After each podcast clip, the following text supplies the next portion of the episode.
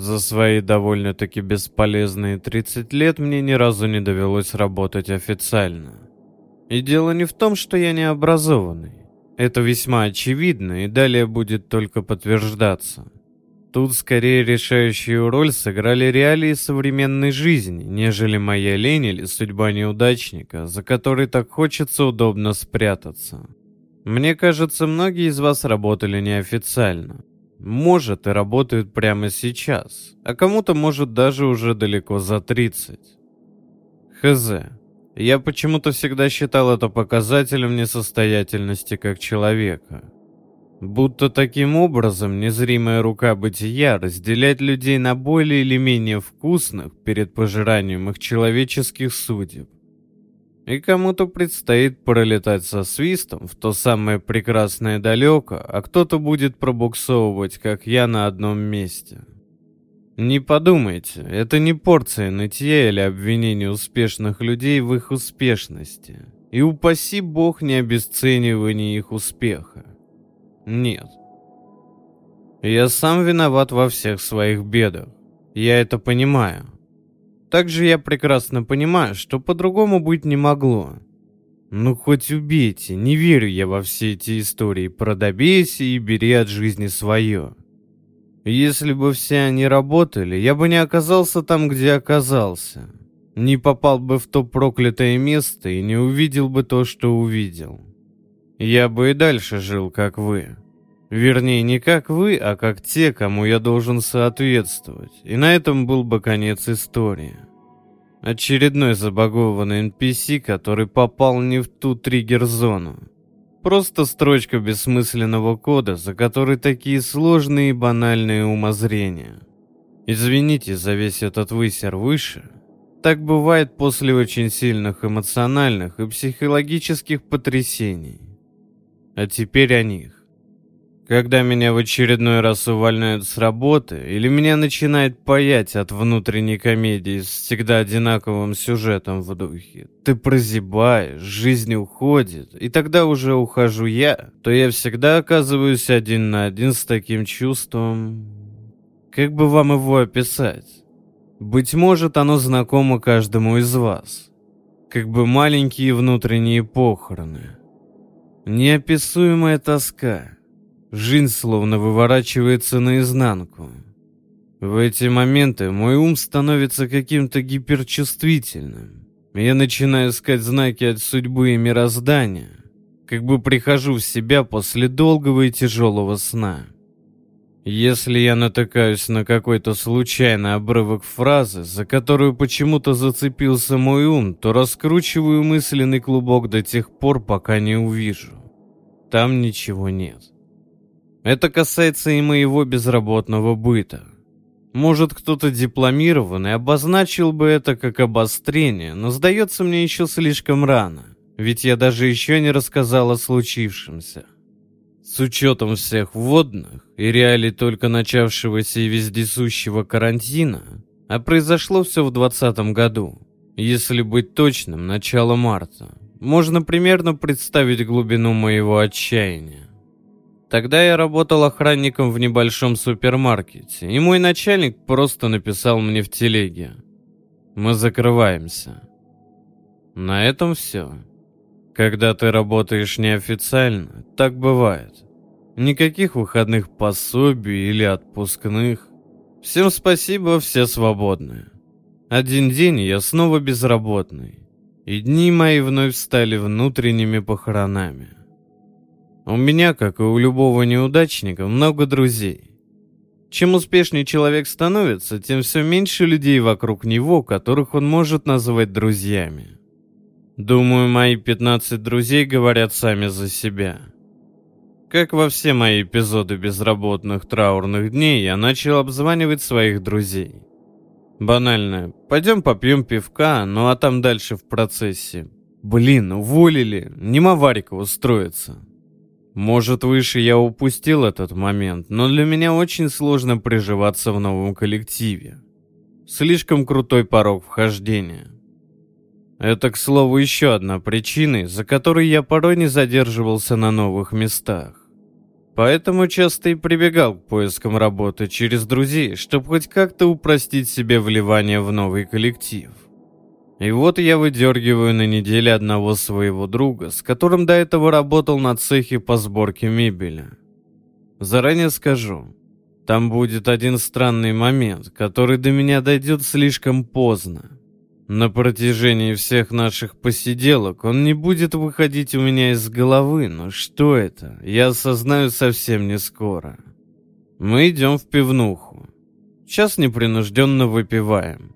Обсуждаем бокс, карантин, который тогда только начался, и плавно скатываемся в бытовуху.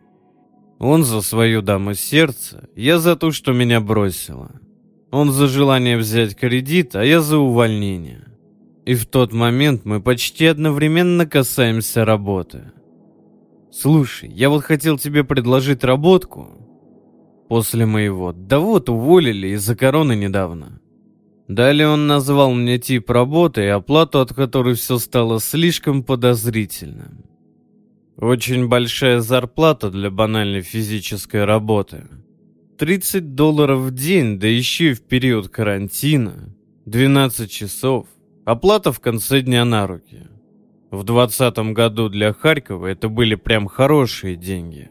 Во всяком случае для меня. Не подумайте, я еще не опустился до закладничества или надписей ТГшных групп на стенах, и надеюсь, жизнь никогда не подведет меня к этому. Так что ко всему, что он мне тогда сказал, отнесся максимально скептически. В тот вечер он мне дал один контакт в телеге. Один контакт, что разрезал мою жизнь ровными дольками, подобным торту, подаваемому на празднике безумия в лице последующего года и грядущих событий под слезы вселенной, под ее отчаянные крики, под знаки, что она слала мне всеми немыслимыми способами. В том временном промежутке, за неделю до похода на ту работу, меня даже не сильно сбила машина. Я уж и представить не могу, что может быть наглядней. Но я все равно пошел туда. И как я говорил в начале, я сам виноват во всех своих бедах. Харьковчанам, наверное, почти сразу станет ясно место, куда меня занесла нелегкая. Особенно с учетом того, что жил я тогда на тракторах. Никакой конкретной фирмы. Никаких адресов. Я постараюсь все описывать как можно абстрактней, что-то, вероятно, даже намеренно упущу. Вам, скорее всего, покажется странным мое упоминание Харькова, как и района тракторов, и тут может проскочить некая логичность. Упомянул я это лишь для того, чтобы, подобно тому, как альпинисты, взбираясь на огромную высоту, вбивают страховочные коли, или как оно у них там называется, так и я оставляю эти страховочные ориентиры. Ибо, сдается мне, та высота, тот пик пережитого, о котором я собираюсь вам поведать, может мне и не поддаться. И от меня останется только эти два пространственных ориентира. Не упоминаю про адрес и фирму я еще по той причине, что кто-то может попытать свою удачу или проверить мою историю. Я-то здесь пишу все это, а вот у вас может быть конец куда более страшный, а я вам этого не желаю. После наших посиделок я еще около недели мешкал. Потом, как я и упоминал, меня чуть подсбила машина, и совсем морально раскиснув, я написал по тому номеру. Вопреки моим ожиданиям неудачи или очередных трудностей на этапе собеседования, все на удивление прошло быстро и гладко. Это при том, что собеседование по сути происходило в переписке телеги. Мне сказали прийти на работу уже на следующий день и дали адрес. Тогда все и началось. Видели все эти огромные цеха, ангары, заводские территории, да и просто пространство, где по-хорошему нас быть не должно. Они обычно где-то фоном, на периферии, пока едешь на автобусе или метро. У таких строений, как мне кажется, даже есть свой постпанковский саундтрек. В детстве такие сооружения вызывали интерес, а с возрастом чувство глубокой тоски, которая словно была всегда, а с годами просто вспомнилось как что-то вечное. К месту своей новой работы я долго ехал, затем также долго шел по координатам, вбитым в телефон. А уже там не менее долго стоял перед проходной и будкой охраны. С тем чувством тоски, которое описал выше, я смотрел на этот огромный ангар, куда мне предстояло идти. С виду это была самая непримечательная территория, коих по Харькову огромное множество. Что-то вроде завода, большой длинный ангар на бескрайних просторах, что уходит вдаль бетонными заборами по своему периметру. У самой крыши длинные плоские окна, в которых горел неприятный, слишком яркий производственный свет. Я стал было что-то объяснять полноватому и пожилому охраннику о цели своего визита, как он сразу мне выпалил. «Если на работу, туда!» И указал мне путь рукой в сторону большого ангара. У самого здания толпилась куча людей – Человек 30 на скидку, и все без исключения мужичье. Работяги. Такие с пакетами, в черных куртках и базарных темных джинсах. Вы ежедневно не замечаете их десятками, если не сотнями, когда те проходят мимо на улице. Я подошел к толпе, закурил и стал слушать разговор. Из него я понял, что все сегодня здесь впервые, и так же, как и я, вообще не понимают, что нас ждет дальше. У меня, к слову, был уже похожий опыт, когда я звонил по сомнительным объявлениям с очень хорошими финансовыми обещаниями. И частенько за такими объявлениями могли сидеть вполне себе замученные жизнью люди, которые по итогу предлагали идти и торговать Арифлеймом или какой-то не прошедшей ни единой сертификации ЕС зубной пастой. Где-то в глубине души я и предполагал, что так и будет, и слушая фоном собравшихся работяг, еще больше склонялся к своей версии. А затем появился человек, который запустил всех нас внутрь. Мы по очереди подходили к нему, и он записывал нас в свои списки, после чего встал перед нами и стал проводить инструктаж. Я уже тогда должен был развернуться. Еще после инструктажа и уйти оттуда, и вспоминать это лишь как бредовый сон, что не успел перейти в кошмар. Но вместо этого я слушал его, не осознавая, что кошмаром предстоит стать моей жизни, а не эфемерному сну. Человек, что представился как Андрей Николаевич, проводил тот самый инструктаж. Мне трудно назвать это инструктажом, ведь на деле это был весьма честный призыв уйти, пока не поздно. Сколько бы я ни пытался воспроизвести слово в слово ту его речь, у меня не вышло, но вот примерно ее содержание. Меня зовут Андрей Николаевич, и я ваш куратор. По всем вопросам обращаться исключительно ко мне. Отвечаю только в Телеграм. На телефон не звонить. Сегодня вы приступите к работе, и я буду наблюдать за вами. Каждый из вас получил номер. Когда я буду называть номер, это значит, что вы нам не подходите, и мы прощаемся. После того, как я назову ваш номер, подходите ко мне, и я вас рассчитаю. Не переживайте, зарплату получат все, даже те, кто не подойдут. Характер работы несложный. Нужно переносить груз из точки А в точку Б. Говорю сразу, перекуров у нас нет. Перерывов на обед и походы в туалет тоже. Если вас что-то не устраивает, подходите сразу к моему столу, и я вам дам символические за беспокойство. Еще раз. Если кому-то что-то не нравится, то можете уйти сразу. Повторяю, работа без перерыва. Сегодня вы пришли позже, а так мы работаем с 8 утра и до 10 вечера. Пять дней в неделю. Никаких отпусков и внеплановых выходных. Что-то случилось, и я вас рассчитываю. Болеете – прощаемся. Опаздываете – прощаемся. Отлучились в рабочее время – прощаемся. Для особо забывчивых правила есть на входе – Можете ознакомиться, но на всякий случай проговорю. Никаких разговоров между собой во время работы. Никаких туалетов, телефонов и ухода с рабочего участка.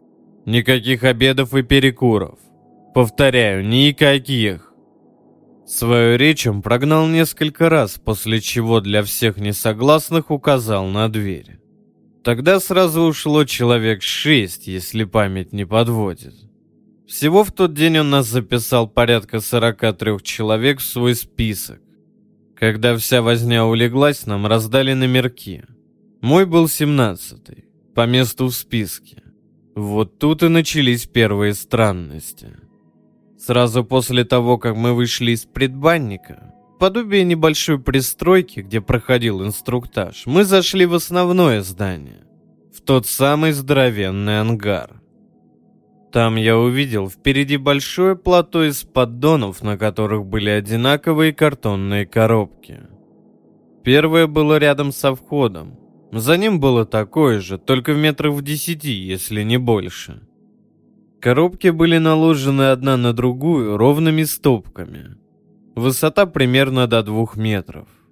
Далее я увидел другой конец ангара – и тут я, наверное, разгневаю ни одного эксперта расстояний, но, как мне кажется, противоположный конец ангара был в сотни, если не больше метров. Зеркально, у самых стен там были такие же платы из поддонов, на которых стопками лежали коробки. Сами коробки были, наверное, каким-то стандартом. Сантиметров 50 примерно в длину и где-то столько же, может, чуть меньше в ширину. Обычные картонные коробки. Без надписей, рисунков или посторонних цветов. А затем Андрей Николаевич стал объяснять характер нашей работы. От услышанного мне стало как-то странно. Вернее, я ни хрена не понял, но спорить не стал. Берете коробку и несете ее в противоположный конец помещения. Там кладете к другим коробкам, после чего берете коробку оттуда и несете ее сюда. Тут кладете ее к другим коробкам, затем берете другую коробку и несете ее в противоположный конец помещения. Четные номера к дальней стопке, нечетные к ближней. Все понятно? Скорее утверждая, нежели спрашивая, закончил он. Пара человек из толпы справедливо задались вопросом. А на кой хер это, собственно, делать? После чего Андрей Николаевич проговорил их номера и сказал, что они свободны. Кто-то прыснул со смеху. Андрей Николаевич назвал и его номер, притом безошибочно. Еще кто-то сзади начал перешептываться. Он назвал и их номера, и за пару минут отсеялось порядка десяти человек. Про себя я подумал что-то в духе «Ого, и какого? Но внешне постарался себя сдерживать, хоть и понимал, что происходят не вполне нормальные процессы. Мое положение усугублялось еще тем, что мои финансы подходили к концу. Поджимала висевшая пара кредитов, а с родными все было совсем туго. Возможно, именно это заставило меня остаться тогда, а не уйти, как это сделало большинство нормальных и, главное, умных людей. И вот под резкий громкий крик. «Начали!» Мы принялись двигаться в сторону поддонов с коробками. Тогда еще на моменте движения Андрей Николаевич назвал два номера, и пара человек отсеялись, еще даже не приступив к работе. Следом он назвал еще три номера после того, как мы подошли к горе коробок. Затем еще один номер после того, как все взяли по коробке и стали направляться в противоположную сторону ангара к другой горе с коробками. И снова несколько номеров. Помню, кто-то в движущемся потоке стал сильнее других идти, Андрей Николаевич назвал его номер. Пока мы шли, в моей голове было непонимание такого уровня, что, мне кажется, внешне меня перекосило под стать вопросительному знаку. Да чего уж там. Я, наверное, принял какую-то первобытную позу непонимания происходящего. И став этой перекошенной фигурой вопросительного знака, я и продолжал нести коробку, пока не дошел до противоположного конца ангара. Там, уже с динамиков на стенах, прозвучало еще пару номеров, и те, кого назвали, как-то показательно обессиленно махнули руками, после чего ушли. Затем путь назад уже с другой коробкой. Вначале я обмолвился о том, что я предельно необразованный и безграмотный человек, но даже у такого тупня, как я, от происходящего шестеренки в голове начали усиленно крутиться.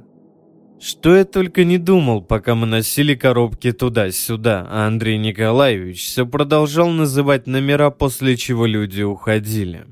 К слову, если вначале мне удавалось прослеживать какую-то логику в его отборе, то по мере того, как проходило время, любые мои предположения насчет того, что нарушили люди, которых он назвал, не находили никаких даже примерных поводов для их отсева. А я все думал, что нахрен происходит? Думал, может где-то стоят камеры и все это часть шоу или розыгрыша. Думал даже, что может это какой-то эксперимент и тому подобное. Что может быть кто-то отмывает деньги таким образом и создает видимость труда за закрытыми дверями.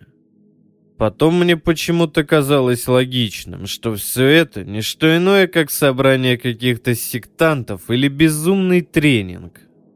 Затем вектор моей мысли сменился во что-то более приземленное, и я стал гадать, может ли происходящее быть центром реабилитации бывших алкоголиков, наркоманов и сидельцев.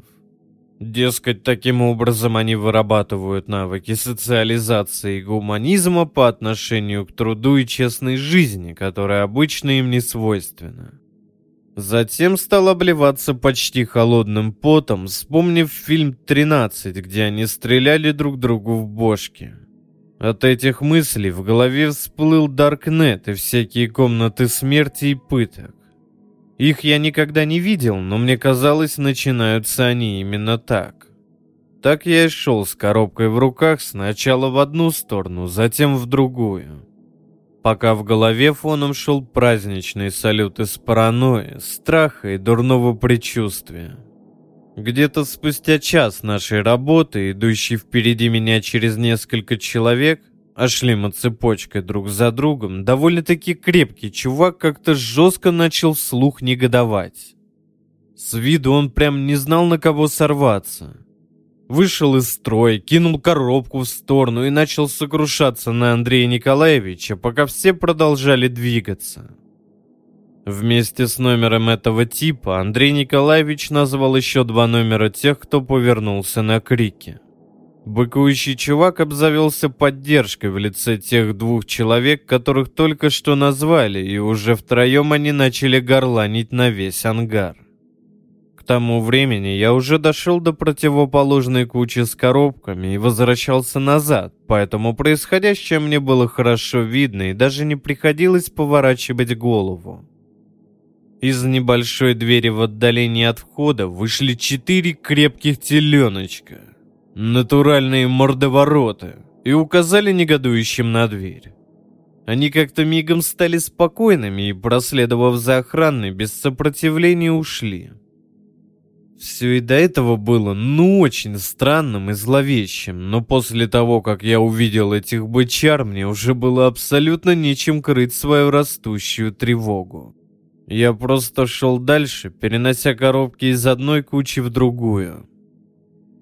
Затем, спустя еще пару часов, нервы сдали у кого-то позади меня.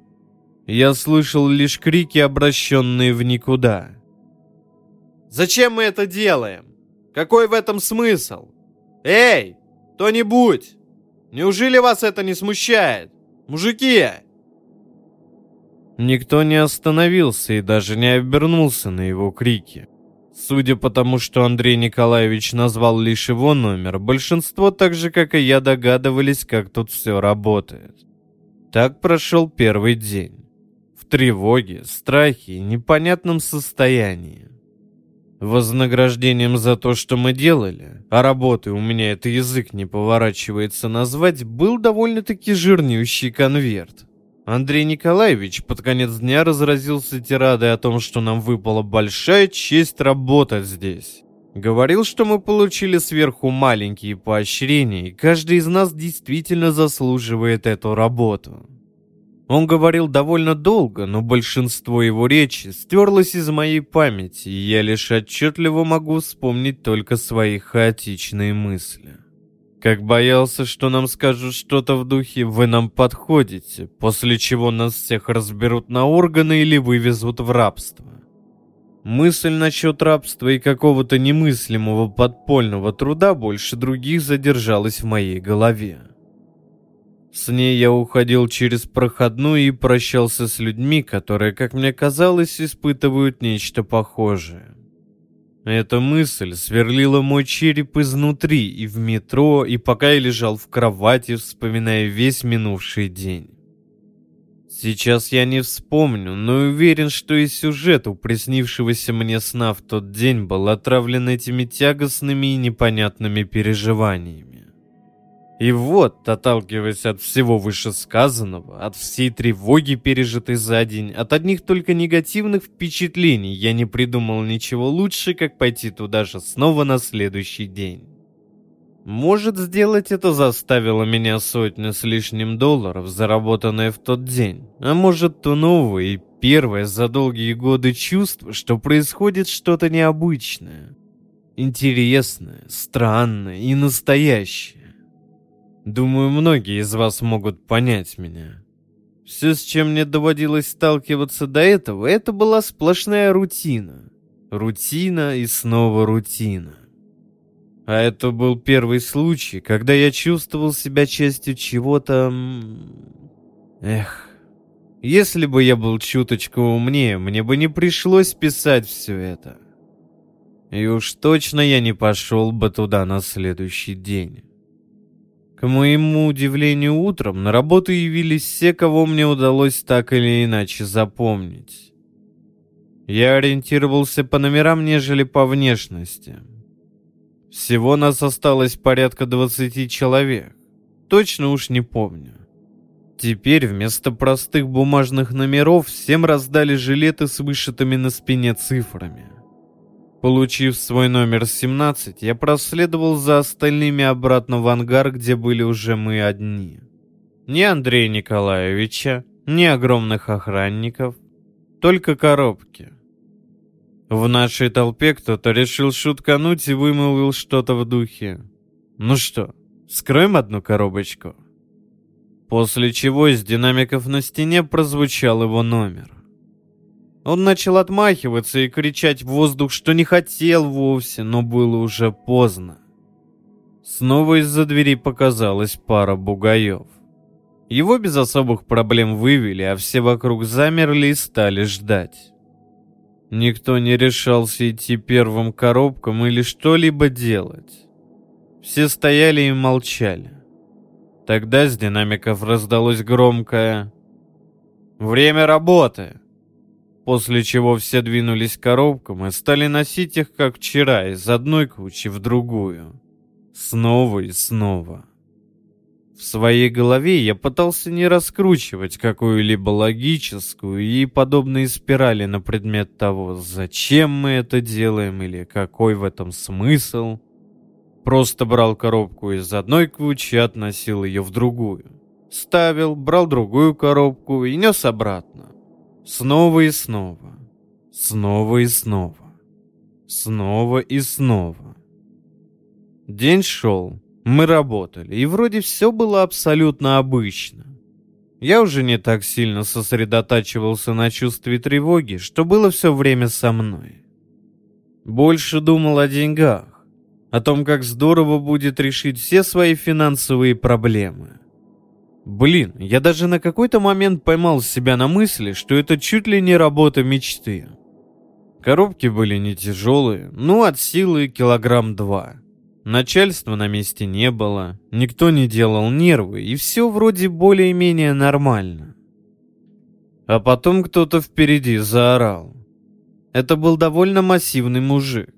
Он как-то не подстать своему виду тонко взвизгнул и вылетел из строя, швырнув коробку, как мне показалось, подальше от себя. Его номер не прозвучал из динамика. Мужик так резко и быстро побежал, что успел вылететь из ангара до того, как назвали его номер. А может, в этот момент просто не было нужды. Я еще почему-то запомнил его цифру. Номер три. После его криков мне стало как-то не по себе. Я старался это внешне не показывать, так и продолжал вместе с другими носить коробки. Далее кто-то из нашего строя решил забрать брошенную коробку и пошел за ней. Из динамиков прозвучал уже его номер. Это был вроде как первый официальный день. Он тоже оставил тревожные чувства, но уйти я не ушел. И на следующий день снова был там. После моего первого рабочего дня мне в телеге написал Андрей Николаевич. Я хочу это отдельно обозначить, так как далее он будет мне постоянно писать после всяких странных эпизодов во время работы. Он написал «Вы большие молодцы, вам положена премия». Это дословно. В тексте буквы «и» и «я» были как бы зеркальные, но при этом они не выделялись абсолютно никак. Будто такие буквы были в его телефонной раскладке. Помню, я еще подумал, что, мол, забавно. У такого большого человека паленый телефон с битым алфавитом. Его премии были еще 50 долларов, накинутые к положенным за день 30. Итого 80 долларов за день за простое таскание коробки из одной стороны в другую. Новый день ничем не выделялся на фоне других. Я также приехал заранее на работу, и там, как и вчера, уже была толпа. Мне почему-то показалось, что все стали друг друга как-то сторониться. Может, они, как и я, предполагали, что за это может быть назван их номер, поэтому решили лишний раз не испытывать судьбу и вели себя куца. Вновь я отметил, что мы довольно похожи с теми людьми, особенно в плане осторожности. Совсем скоро нас запустили внутрь ангара, и мы начали работать. Зайдя в помещение, я сразу отметил, как сильно все воняет хлоркой. Запах был такой силы, что приходилось щуриться. Теперь вместо двух плато с поддонами было одно, и мы шли очень плотной змейкой друг за другом. Казалось, в зале изменилось что-то еще, и весь остаток дня я пытался понять, что именно, но так ничего и не определил, хотя что-то на периферии разума не давало мне покоя. Где-то следующие недели две были вполне себе обычными. Никого не называли по номеру, зарплату стабильно давали в конце дня.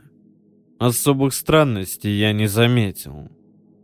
На выходных я расплатился по одному кредиту и в честь этого выставился перед друзьями. А потом было воскресенье, с которого, правильнее сказать, случилось начало конца. В английском языке есть такая фраза «First day of the rest of your life». Про нее еще вроде Брайан Молка пел в дуэте с каким-то чуваком в начале нулевых. Эта фраза долго сидела у меня в голове еще во времена актуальности самой песни, но настоящее ее значение я начал понимать только в то воскресенье, когда пошел на рынок за вещами. Это первый день остатка твоей жизни.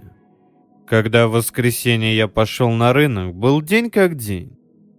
Я бродил в бесконечном потоке людей приценивался, смотрел на стены, облепленные вещами, а потом меня как будто кто-то окликнул в толпе. В таких людных местах вероятней, что позовут кого-то другого, даже крича тебе в спину, поэтому я шел дальше и не оборачивался. Затем снова оклик, уже намного ближе и более гучно. Я все равно продолжал идти и не оборачивался, пока меня кто-то не потянул за рукав. Когда я повернулся, то увидел худощавого детка. Вид у него был напуганный и замученный. Он начал что-то в духе. «Не узнаешь?» Помню, еще подумал. «Конечно, не узнаю. Ты же, вон, супер старый дед. С чего бы мне тебя узнавать-то?» А он все продолжал. «Ну, мы же работали вместе. Я смотрел на него и пытался вспомнить, где я мог с ним работать, а он все напирал. «Ну, помнишь, мы же еще ящики носили». «Ящики?» Пока я стоял и тупил, дед все не переставал говорить и уже начал, словно вспоминая, называть дополнительные детали. Про большой ангар и номера, а потом будто прозрев выдавил. Там тогда... Как там было? Э... Номер... Номер три, точно! Номер три! Дед, довольный собой, как-то вмиг обрел ясность в глазах и начал условно вспоминать себя. И неестественно весело, что-то бормоча себе под нос, нырнул в поток людей, после чего скрылся из виду, поглощенный непрерывной массой рынка, пока я переваривал его слова.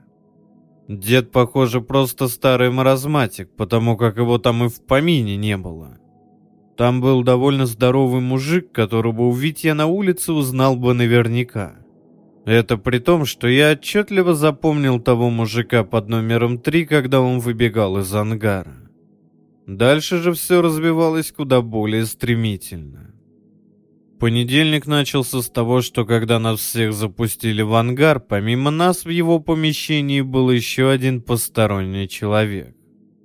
Его я увидел не сразу, только после того, как, взяв коробку, направился к куче с другими коробками – этот человек сидел на стуле и смотрел прямо перед собой.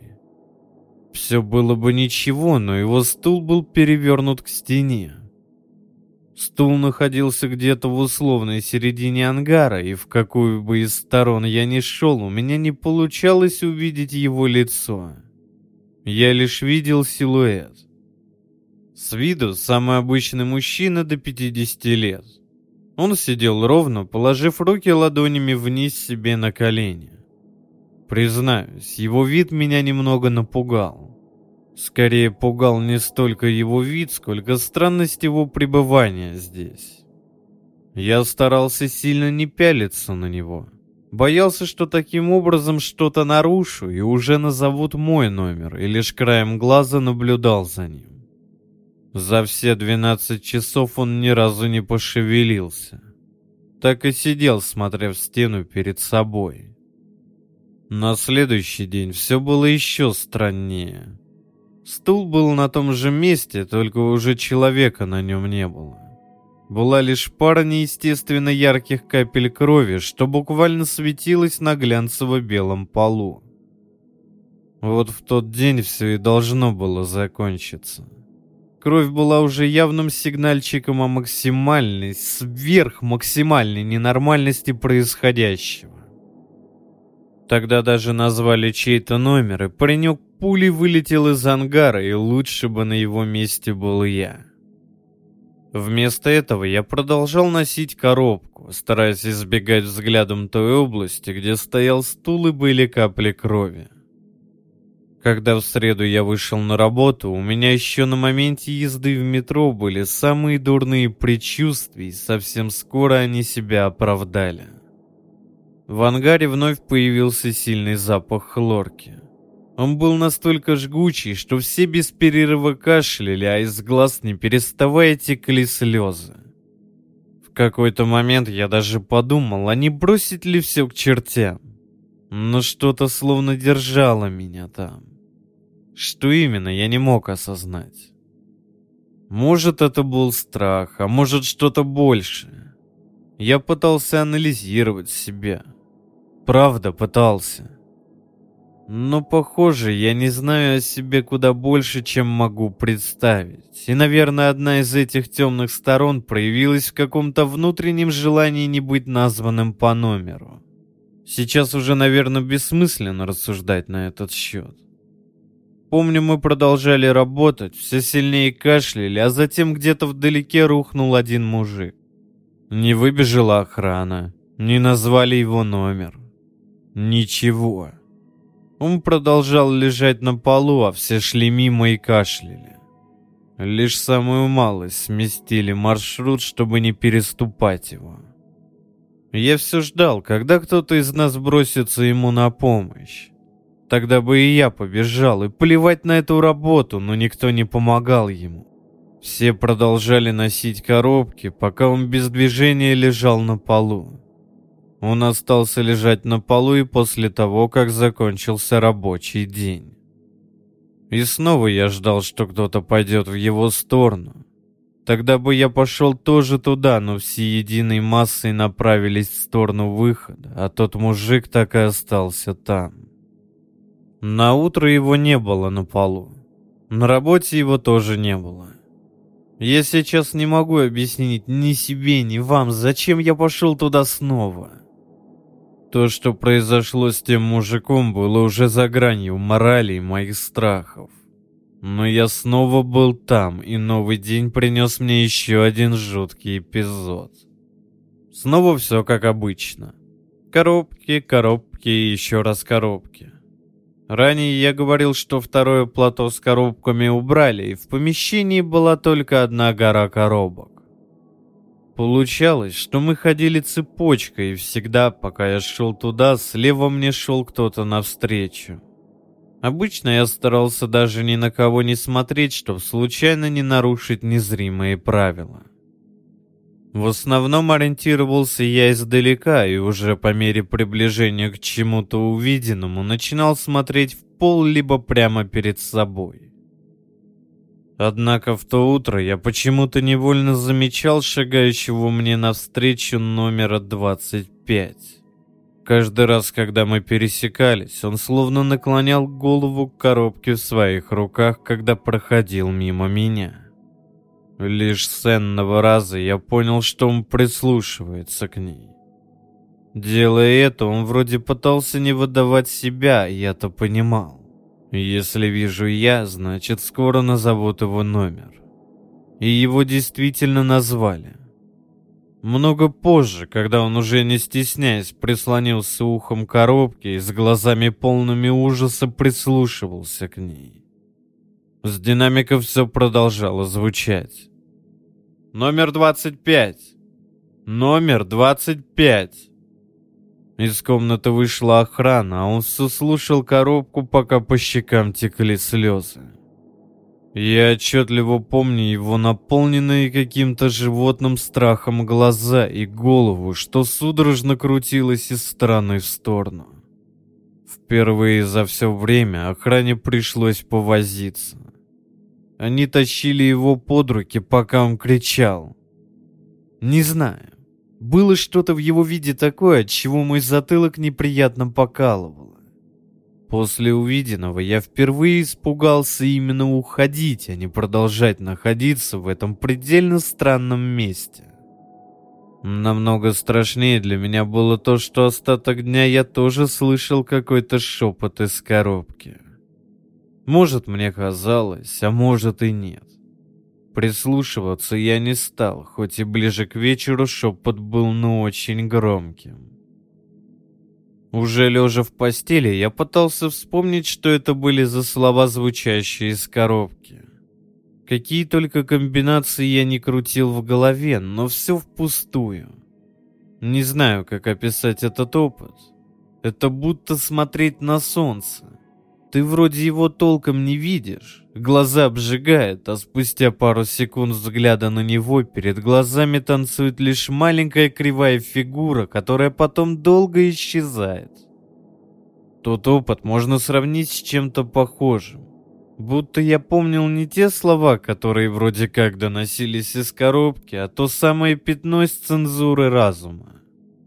И вот это самое пятно Та заблокированная область в сознании танцевала перед моими глазами, пока я бессильно пытался угадать, что же за ней находится. Это, к слову, один из ярких примеров того, что большую часть моей работы происходило со мной.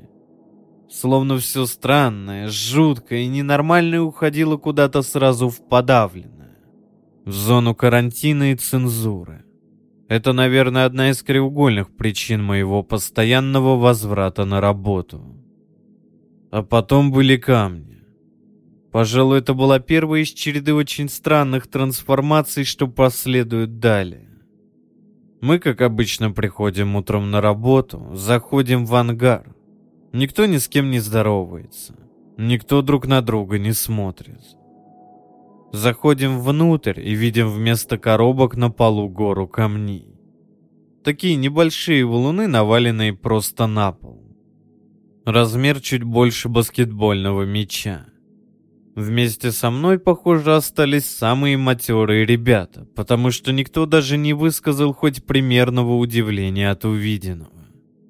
Когда с динамиков прозвучало «Время работы!», все двинулись к валунам и стали их носить.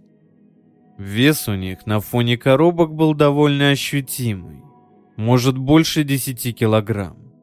После того случая с кричащим типом я старался больше вообще ничего не разглядывать. Всегда смотрел только в пол. Где-то недели три мы носили камни и ничего не происходило. Лишь количество наших работников заметно поредело, и это очень бросалось в глаза. Не знаю, самовольно ли, либо нет, но люди исчезали. Нас осталось 11 человек, номера которых я успел выучить наизусть. Большую часть рабочего времени я думал над тем, что завтра надо просто не возвращаться сюда и забыть про это место. Размышлял над этим и носил камень. Туда и обратно. Снова и снова. За свою историю я, наверное, раз сто упомянул, что не знаю, зачем и почему выходил на работу вновь, и мне действительно это не дает покоя. Я будто был одержим и не совсем контролировал себя. Это пока что единственное логическое объяснение. И вот, возвращаясь к злополучному ангару и камням, что заменили коробки, я перехожу, наверное, к заключительной части своей истории. Был очередной одинаковый день. Мы таскали камни, я смотрел в пол, и на этом вроде бы все. И вот я замечаю, что на полу бегают какие-то жучки. Но это не пара заблудших жуков, а прям целая армия. Разного размера и характера передвижения. Какие-то медленно ползли, другие хаотично сновали, третьи пытались взлететь.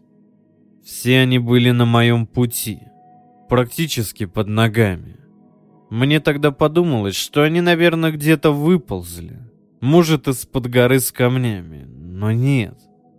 Когда я возвращался, они вновь были на моем пути, но уже на обратном маршруте.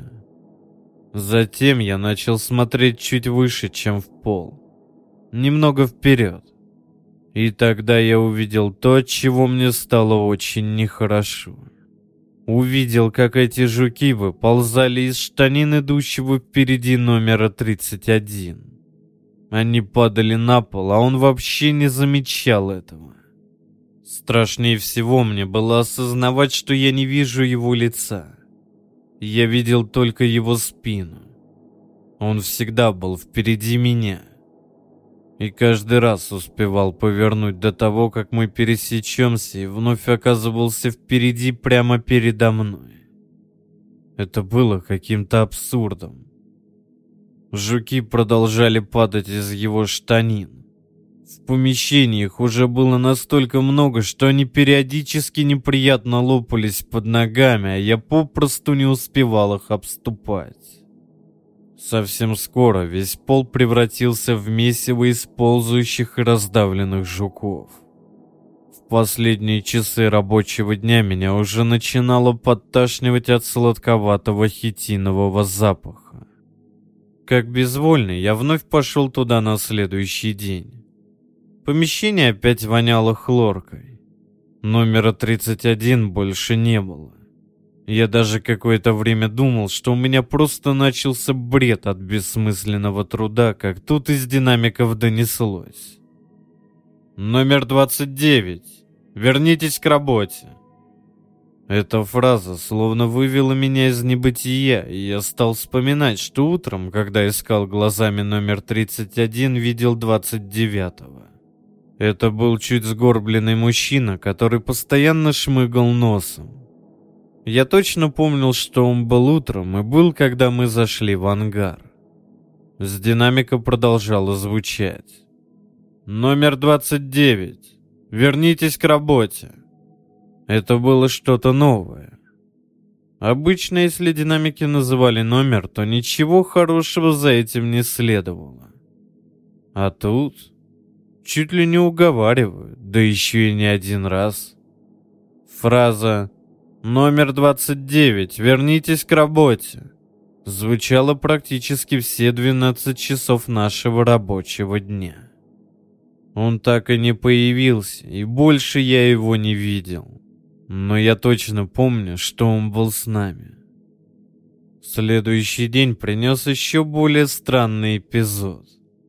Утром не было еще пара человек, а нас осталось уже восемь.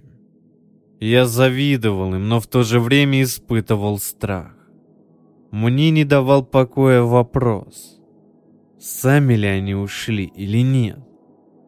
Крутил эти мысли в голове, а потом стал слышать, как сзади меня кто-то из рабочих что-то тихонько проговаривает. Сначала мне казалось, будто он поет, но он именно говорил. И говорил, скорее всего, мне. Помню, еще подумал, как это его номер не назвали? Говорить ведь запрещено. Повернуться и посмотреть тоже было нельзя. Тогда бы вылетел уже я. Но его номер никто не называл, и вскоре его неразборчивый тихий голос стал громче. Нес он бред такого масштаба, что мне начало казаться, будто он и вовсе спит и транслирует содержимое своего сна вслух.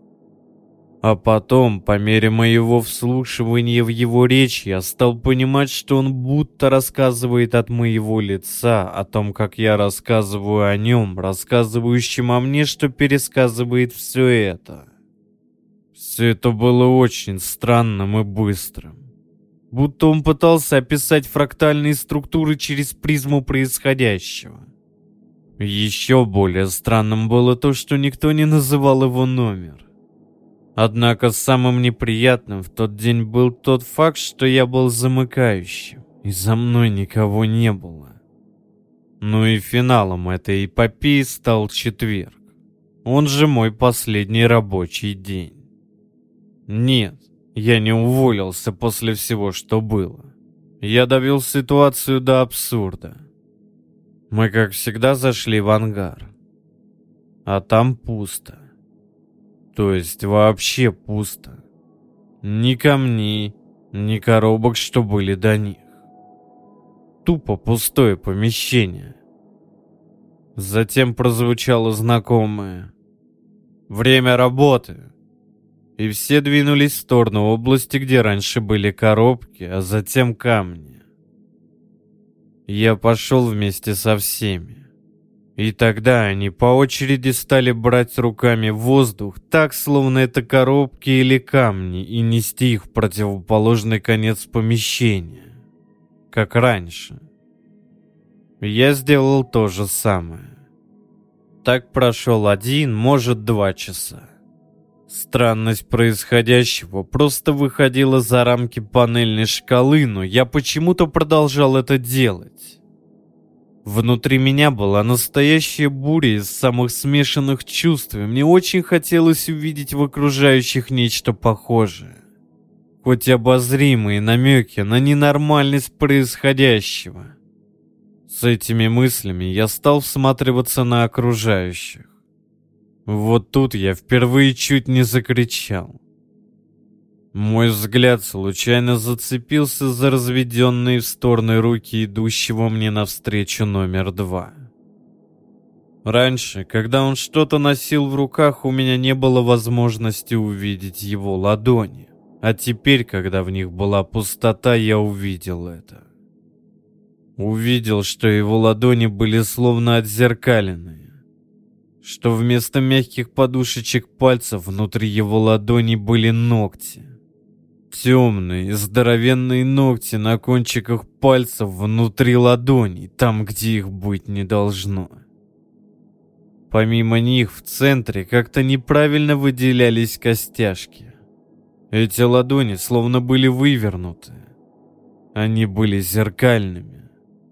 Затем я присмотрелся на еще одного человека — в нем тоже что-то явно выделялось, и по мере его приближения я начал холодеть внутри.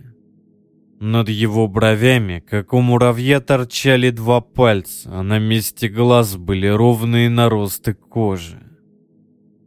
Его тело было вывернутым и наклоненным. И тогда я с ужасом заметил, что все вокруг меня не являются людьми.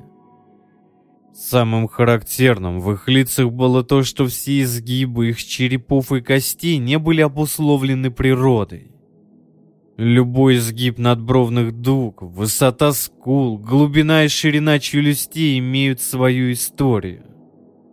Так эволюционно защищались органы взаимодействия с внешним миром, а у большинства этих тварей все было наоборот.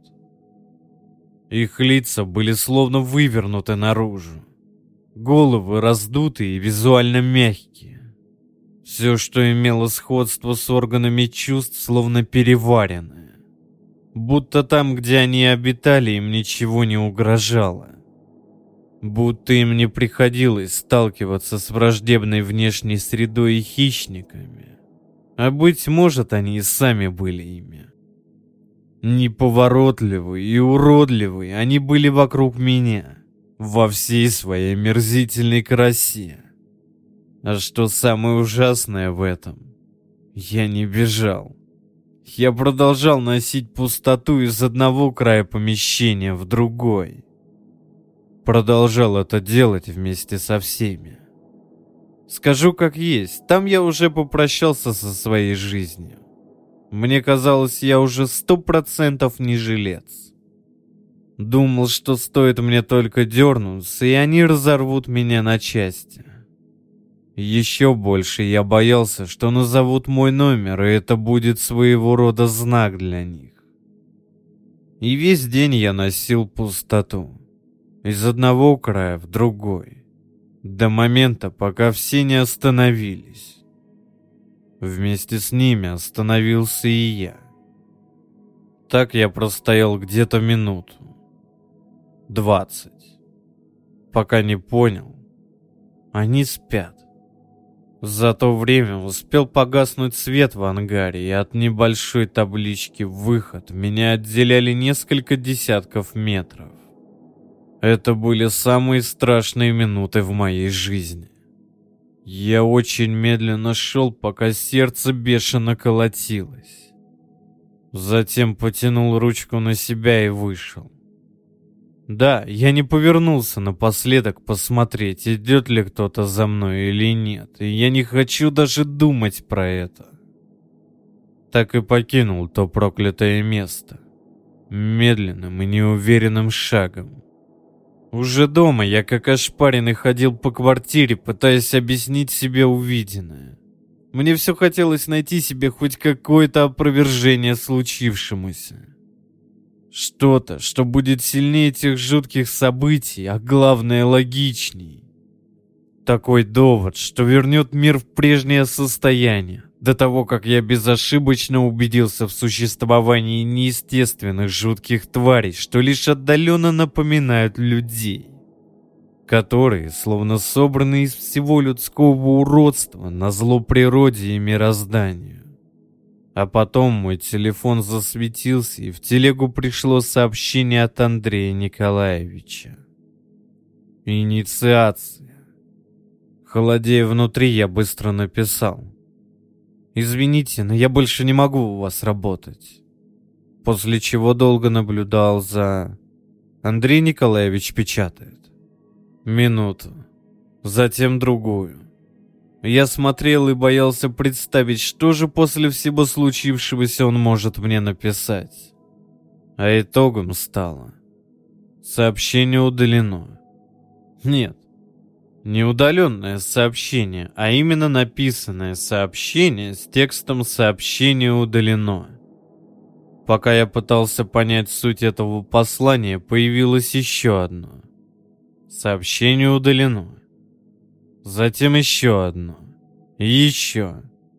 Одно за другим оно приходило мне до тех пор, пока я не заблокировал контакт Андрея Николаевича.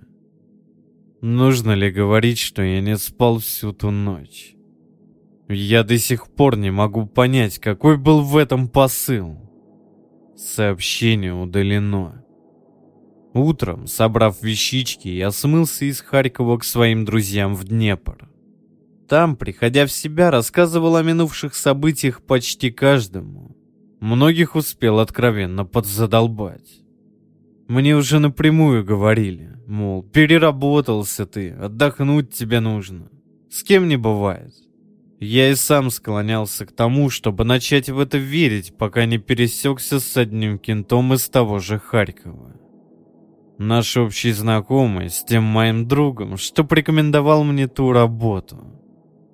Рассказывая ему все это, я тоже ждал очередное «переработался ты». Но нет. Он прям нашел родную душу во мне и стал рассказывать, с чем столкнулся пару лет назад лично он, когда наш общий знакомый также предложил ему работу. О том, как он был в похожем месте, где у всех были номера. Только они там ничего не носили. У них был целый этаж при офисе, где в помещении с надписью «Персонал» они целый день сидели.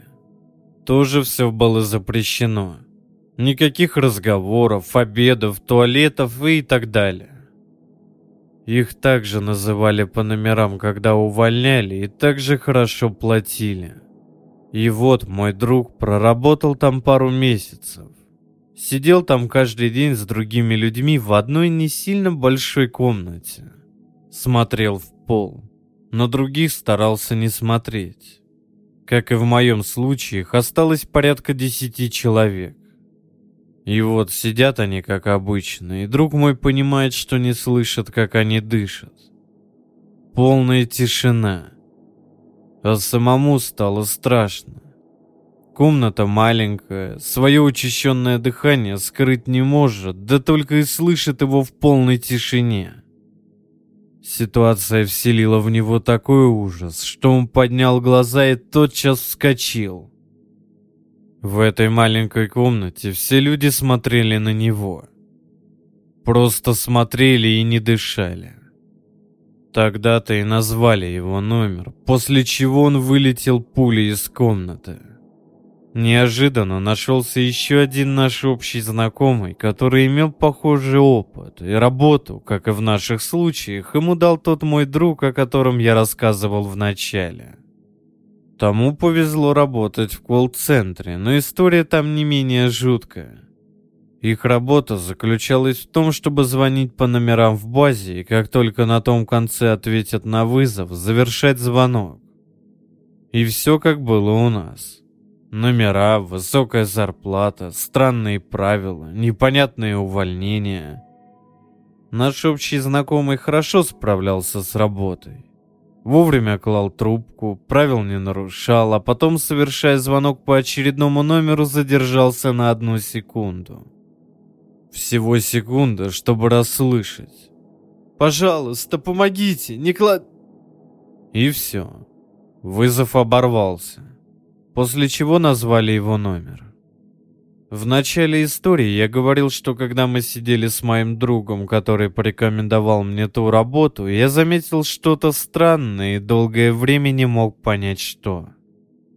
А недавно понял. Его язык.